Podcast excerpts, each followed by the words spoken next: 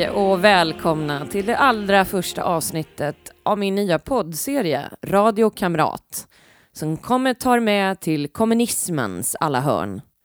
Jag heter Rebecka Weidmojwell och är moderat opinionsbildare. Och jag har länge tyckt att det saknas upplysning om kommunismen. För många år sedan under Reinfeldts första regering drev Timbro ett samarbete med föreningen Upplysningen om kommunismen. Men detta är nu tyvärr sedan länge nedlagt och idén har legat och grott i mig under en tid. Så i vintras bestämde jag mig för att starta Radio Kamrat. Kommunismen är tyvärr ständigt aktuell trots att historien är fullsmetad med blod av en uppsjö av kommunister som tagit makten i olika länder. Ändå anses den fortfarande rumsren i många demokratier och statsbärande partier tvekar inte att samarbeta med dem. Kommunistiska symboler och företrädare finns tryckta på kläder som något kul. Unga i många demokratiska länder kallar sig obekymrat kommunister. Och de får vara med, partierna får vara med i många politiska finrum inklusive E U-parlamentet. I Sverige har vi flera öppet kommunistiska partier. Och i riksdagen sitter till och med Vänsterpartiet som i sitt partiprogram från tjugo arton inte utesluter väpnad revolution. I en tid när extremister blir rumsrena, när islamistiska mördare kallas resenärer av media och när partiers smutsiga förflutna blir allt mer accepterat finns ett hålrum i svensk politisk offentlighet som jag vill hjälpa till att fylla. Tända en lampa i ett av de mörkaste hörnen vi har. I tider när demokratin ifrågasätts är det viktigare än någonsin att påminna om antidemokratiska krafter. Syftet med podden är därför att folkbilda. Jag kommer i en rad avsnitt, hur många det blir beror på hur många som vill lyssna, gå igenom kommunismens många delar.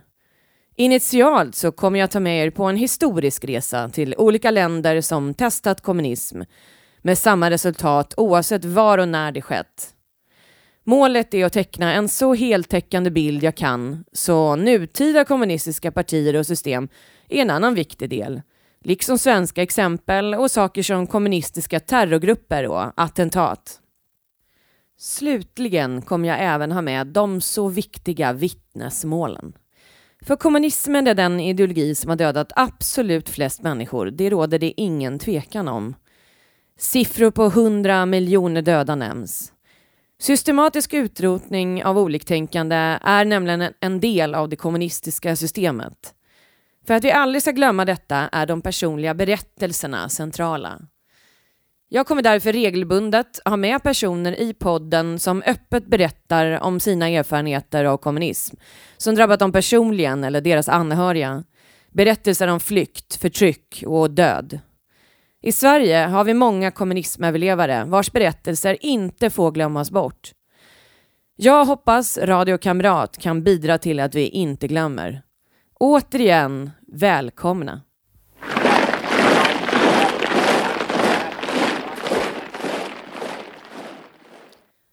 Kambodja. Åren nittonhundrasjuttiofem till nittonhundrasjuttionio styrde den kommunistiska gruppen Röda Khmererna över Kambodja och lyckades på den korta tiden skriva in sig i historien som genomförandet av ett av de värsta folkmorden någonsin. Den vietnamesiska kommunistledaren Ho Chi Minh, som skolats i Frankrike, fick nittonhundratrettio i uppdrag av den kommunistiska sammanslutningen Comintern att starta det indokinesiska kommunistpartiet I K P. Franska Indokina var namnet på de franska kolonierna i Asien mellan artonhundraåttiosju och nittonhundrafemtiofyra. Kambodja, Laos och Vietnam. Comintern hette egentligen Tredje Internationalen och bildades under ledning av Grigori Zinovjev i Moskva den andra mars nittonhundranitton. Högkvarteret var placerad i Moskva och målsättningen med organisationen var att med alla tillgängliga medel, inklusive militärt, föra revolutionen vidare och upplösa nationalstaterna i världen ett efter ett för att omvandla dem till delar av Sovjet. Sovjetunionen strävade efter världsherravälde. Hela jorden skulle bli en diktatur under ledning av först Lenin och sen Stalin, var tanken. Comintern hade många av världens kommunistiska partier som medlemmar, inklusive Sveriges kommunistiska parti, som sedermera blir Vänsterpartiet Kommunisterna och nu Vänsterpartiet. Partiet I K P hade sin bas i kommunistiska Vietnam, och i Kambodja bestod partiets medlemmar från början mest av arbetare på gummiplantagen och medelklass i städer med kinesisk bakgrund. Men under andra världskriget växte gruppen och Khmerfolkets revolutionära parti bildades av gerillagrupper som bekämpat den japanska ockupationsmakten under kriget. Partiet förkortades K K P. Efter andra världskriget började partiet samarbeta parlamentariskt med prins Sihanouk.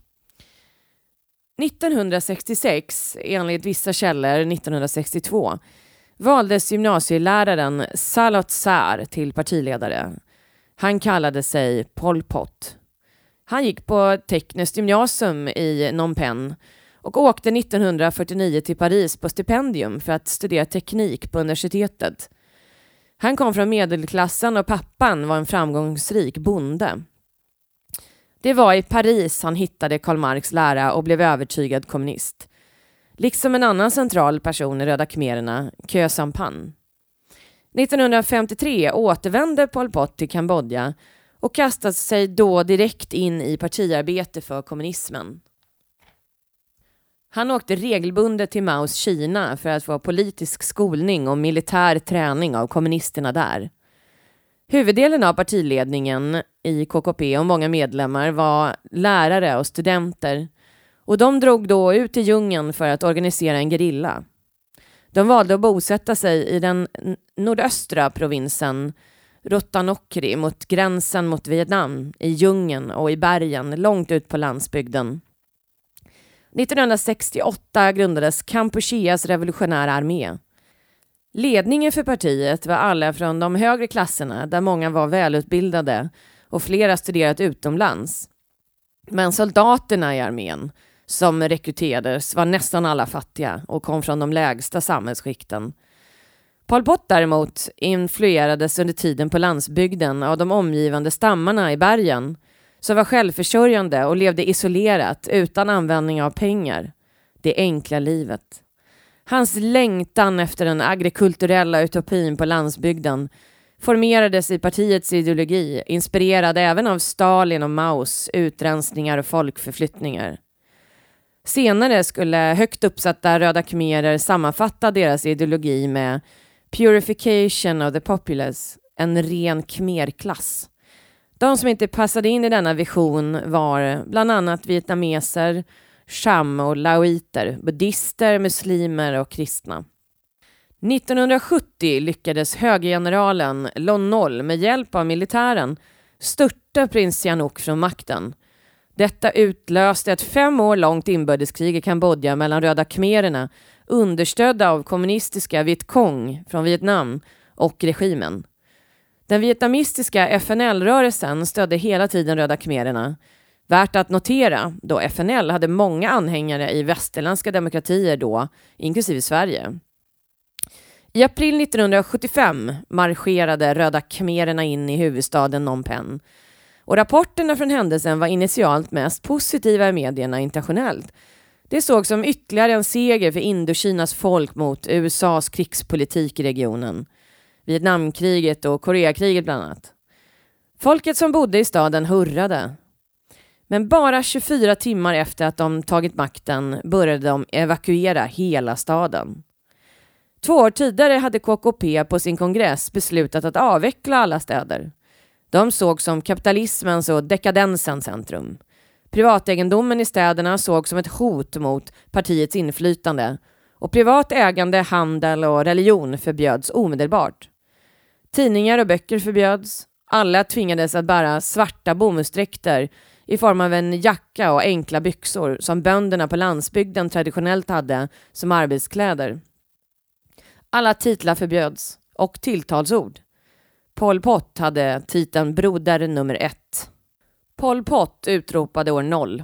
tvåtusen år av historia skulle utplånas. Nationen skulle starta igen och Kambodja döptes om till Demokratiska Kampuchea. Och Pol Pots kompis från Paris, Khö Sampan, utsågs till statschef. Men den verkliga makten låg hos regeringschefen Pol Pot själv. Landet delades in i zoner och varje zon hade en lokal ledare som utsågs av Pol Pot. Men flera av de initiala ledarna före maktövertagandet, som först fick framstående positioner, skulle själva sluta sina dagar framför arkebuseringsgrupp. Människorna som levde i Phnom Penh sa man att de bara skulle föras några kilometer utanför stan och få återvända hem efter ett par dagar.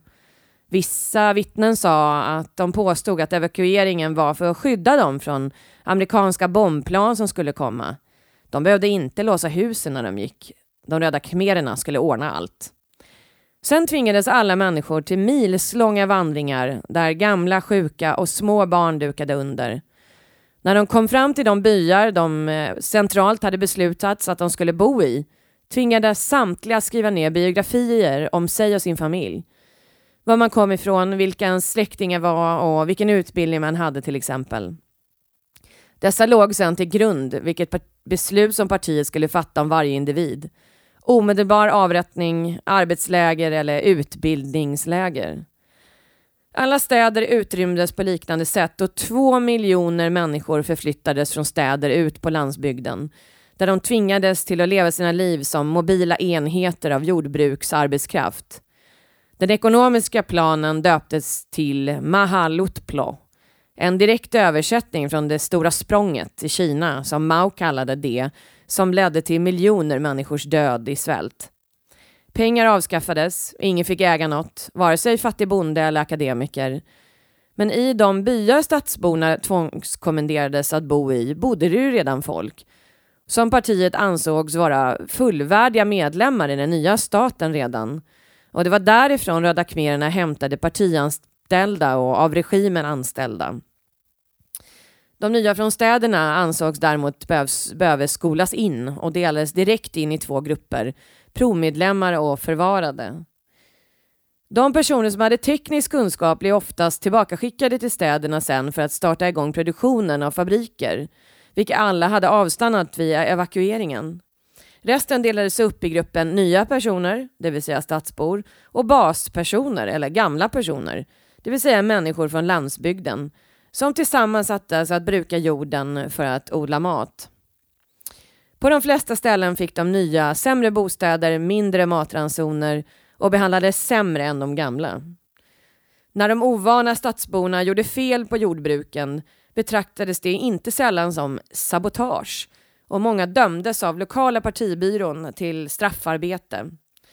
De var inte heller vana med maten på landsbygden och många stadsbor drabbades av sjukdomar och diarréer som gjorde att de strök med då ingen medicinsk vård fanns att tala om.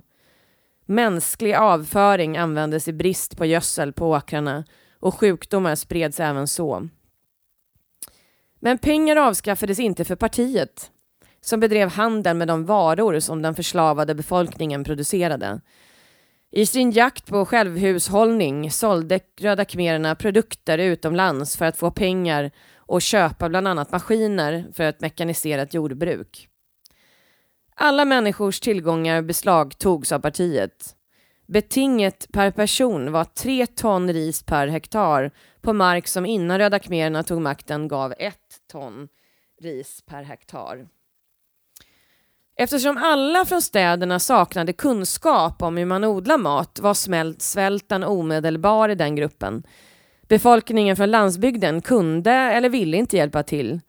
Att plocka vilda bär och frukt ansågs av khmererna som privat företagande och straffades med döden. Många dog av utmattning, sjukdom och svält på åkrarna. De som försökte fly, angivna av kollegor eller som bröt mot några av alla de reglerna som fanns togs ofta till ett avlägset fält eller skogen vid solnedgången varje dag för att avrättas. Regimen var ovilliga att importera något alls, så tillgången på mediciner försvann och istället så hänvisade man befolkningen till traditionell medicin. Som alla kommunister ägnade de sig politiskt hängivet åt att kontrollera befolkningens reproduktion. Man introducerade sig allra mest för den unga befolkningen och hade man sex utanför äktenskapet avrättades båda direkt.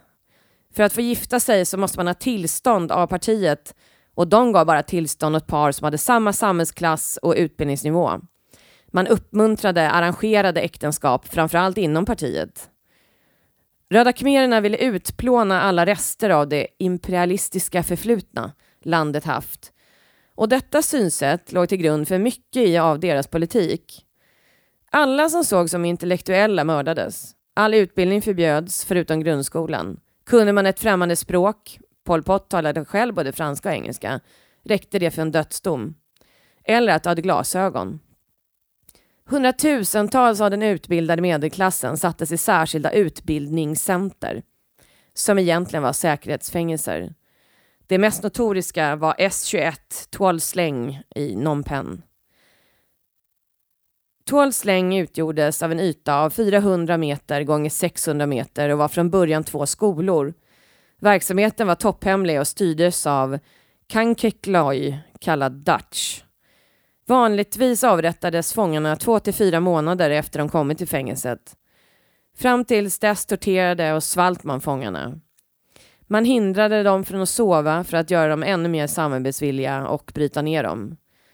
Man uppskattar att fjorton tusen till tjugo tusen personer mördades där, inklusive kvinnor och barn.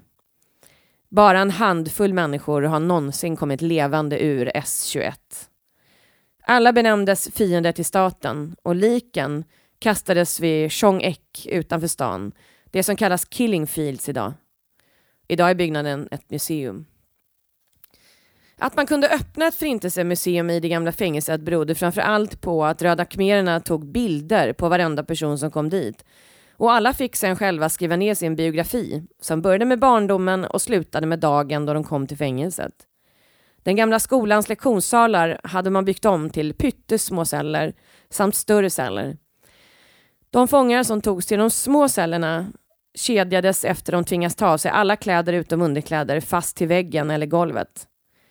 Det fanns inga möbler. De som togs till de större cellerna där flera fångar hölls kedjades fast till en gemensam långjärnstång på varsin sida rummet. De kedjades fast om lott och låg skaffötters trångt på golvet direkt på betonggolvet. Förbjudna att tala till varandra. Klockan fyra och trettio väcktes alla fångar och dagen började med inspektion. Sen fick varje person fyra små skedar risgröt och vattnig soppa gjord på löv två gånger varje dag. Drack någon vatten utan tillåtelse från vakten misshandlades man. Var fjärde dag spolade vakterna av de bundna fångarna med vattenslangar. Ibland straffades olydnad med att fångarna tvingades äta avföring och urin. De ohygieniska förhållandena i fängelset orsakade löss, ringmask, skabb, utslag och hudsjukdomar. Fångar togs till och från förhörsrum med ögonen täckta och ingen fick prata med dem. Förhörsrummen var möblerade med en skolbänk, en stol och ofta en stålsäng utan madrass. Där keddes offren fast i olika ställningar och utsattes för fruktansvärd tortyr.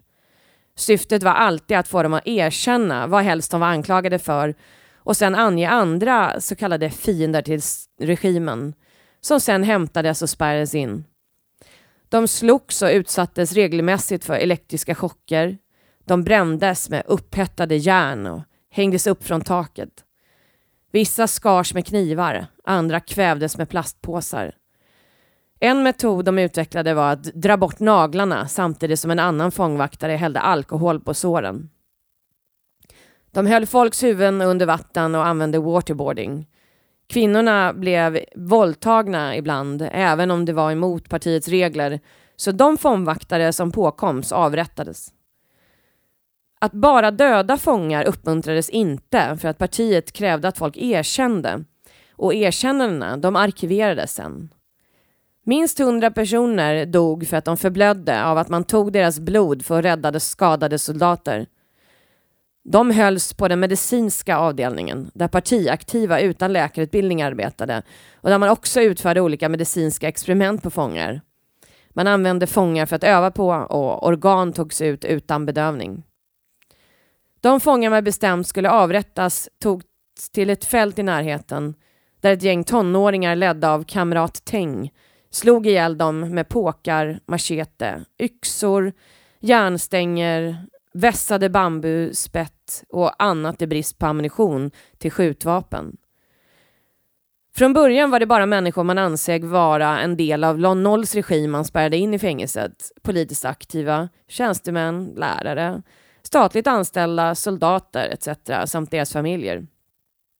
Men när paranoian hos ledningen tilltog hamnade även folk från partiet där, anklagade för spioneri och förräderi.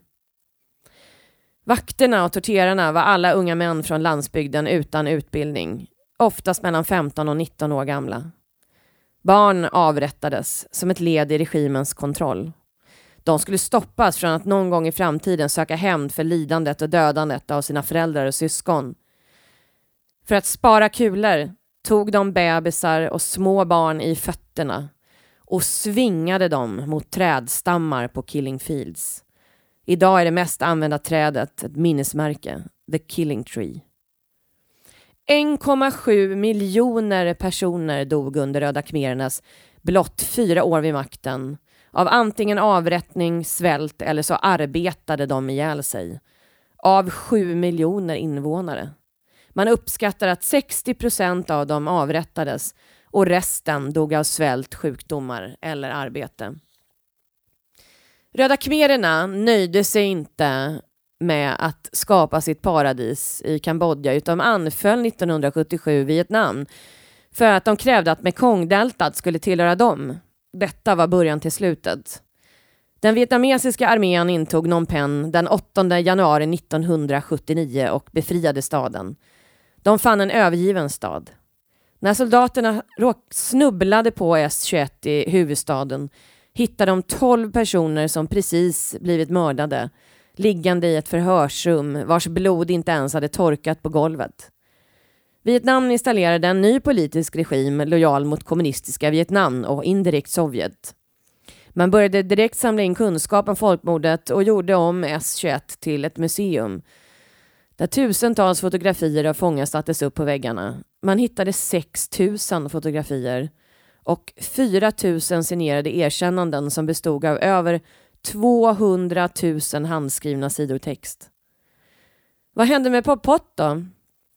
Ja, eftersom han och Röda khmererna av Kina ansågs vara en motvikt till Sovjets inflytande i Indokina fick han av Kina fortsatt stöd även efter nittonhundrasjuttionio.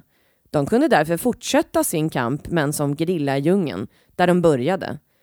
De höll stånd mot regeringstrupper ända till nittonhundranittiosex då de kvarvarande fyra tusen röda gerillasoldaterna gav upp. Sommaren nittonhundranittiosju lät Pol Pot avrätta sin närmaste man Son Sen och hans familj. Och han dömdes då under broder nummer fyra, Tam Oks överseende till livstids husarrest. Pol Pot avled nittonhundranittioåtta, svårt sjuk och nästan blind av en påstådd hjärtinfarkt. Och kroppen brändes på en hög bildäck i hans läger i djungeln. Detta råkade vara dagen efter han hade fått reda på att han skulle lämnas ut till den av U S A stödda regeringen för rättegång. Ett år senare var lägren i princip borta, men de minor hans grupp placerade ut fortsätter skörda offer än idag, och han har fortsatt folk som stödjer honom i Kambodja. nittonhundrasjuttionio publicerade Jan Myrdal ihop med Gunnar Bergström, Hedda Ekevald och Marita Vikander en reseberättelse från sitt besök i Kambodja. De hyllade Röda khmererna. De reste totalt hundra mil genom landet, men de såg bara ett kommunistiskt paradis. Inget lidande, ingen död. Ett föredöme för andra länder som längtade efter revolutionen. Myrdal blev privat vän med Pol Pot och flera av de högt uppsatta Röda khmererna. Den tjugoåttonde mars tjugohundrasex skrev den nu avlidne Myrdal en text i Aftonbladet med rubriken "Jag såg inget massmord", där han precis som under hela sin karriär vägrar ta avstånd från vare sig Pol Pot eller vad han har sagt. Han skyller allt på krig, på U S A, på att de tonåriga vakterna på fängelsen skulle ha mördat folk på eget bevåg och så vidare. För så fungerar kommunismen. När det blir klart för alla vilka ofattbara grymheter som genomförts i kommunismens namn gång på gång börjar arbetet att relativisera och förneka, på att sopa under mattan och peka på andra syndabockar. kommunistförnekelse lika allvarligt som all annan förintelseförnekare. Som jag nämnde i början så kommer jag ha med vittnesmål. Och just för de fruktansvärda händelserna i Kambodja på sjuttiotalet så har jag hittat ett inslag som C N N sände tjugohundraelva från eh, överlevare av den förintelsen. Jag tänkte vi skulle lyssna lite grann på det. Tan Don and his friend Juan Cyr walked to the airport road the Khmer Rouge forced them to build. For Tan, the memories of those times are too much to bear. It was here he saw people die of starvation. It was also here he was separated from his brothers. They separated me from my older and younger brother here. That's why I cry. I don't know where they were taken to be killed. As it turned out, the road to the airport that was never even used was to be his last work site before being taken to this site to be executed. Some of us grabbed the knives and sticks from them and we fought back. Then I ran this way. He escaped. His sister-in-law, who happened to work nearby, says she saw truckloads of other people who did not. The soldiers were shooting and the people on the truck had nothing. When the people got off the truck, they tied their hands. They walked the people to the hole they dug. Then they killed all those people. And then a second truck. Det var allt för den här gången och Radio Kamrats första avsnitt är slut. Om du vill stödja podden så har jag swishnummer ett två tre fyra fyra fyra fem åtta fyra sju. ett två tre fyra fyra fyra fem åtta fyra sju. Eller sök upp mig på patreon dot com. Sök efter U L och du hittar mig där. Välj valfri summa från en dollar i månaden och ingen bindningstid. Jag hoppas att ni kommer följa med mig på den här resan in i kommunismen och lyssna på avsnitten som kommer om Mao och Lenin, Ceausescu och alla andra exempel som finns. Då återstår det bara för mig att säga tack för att ni lyssnade och på återseende.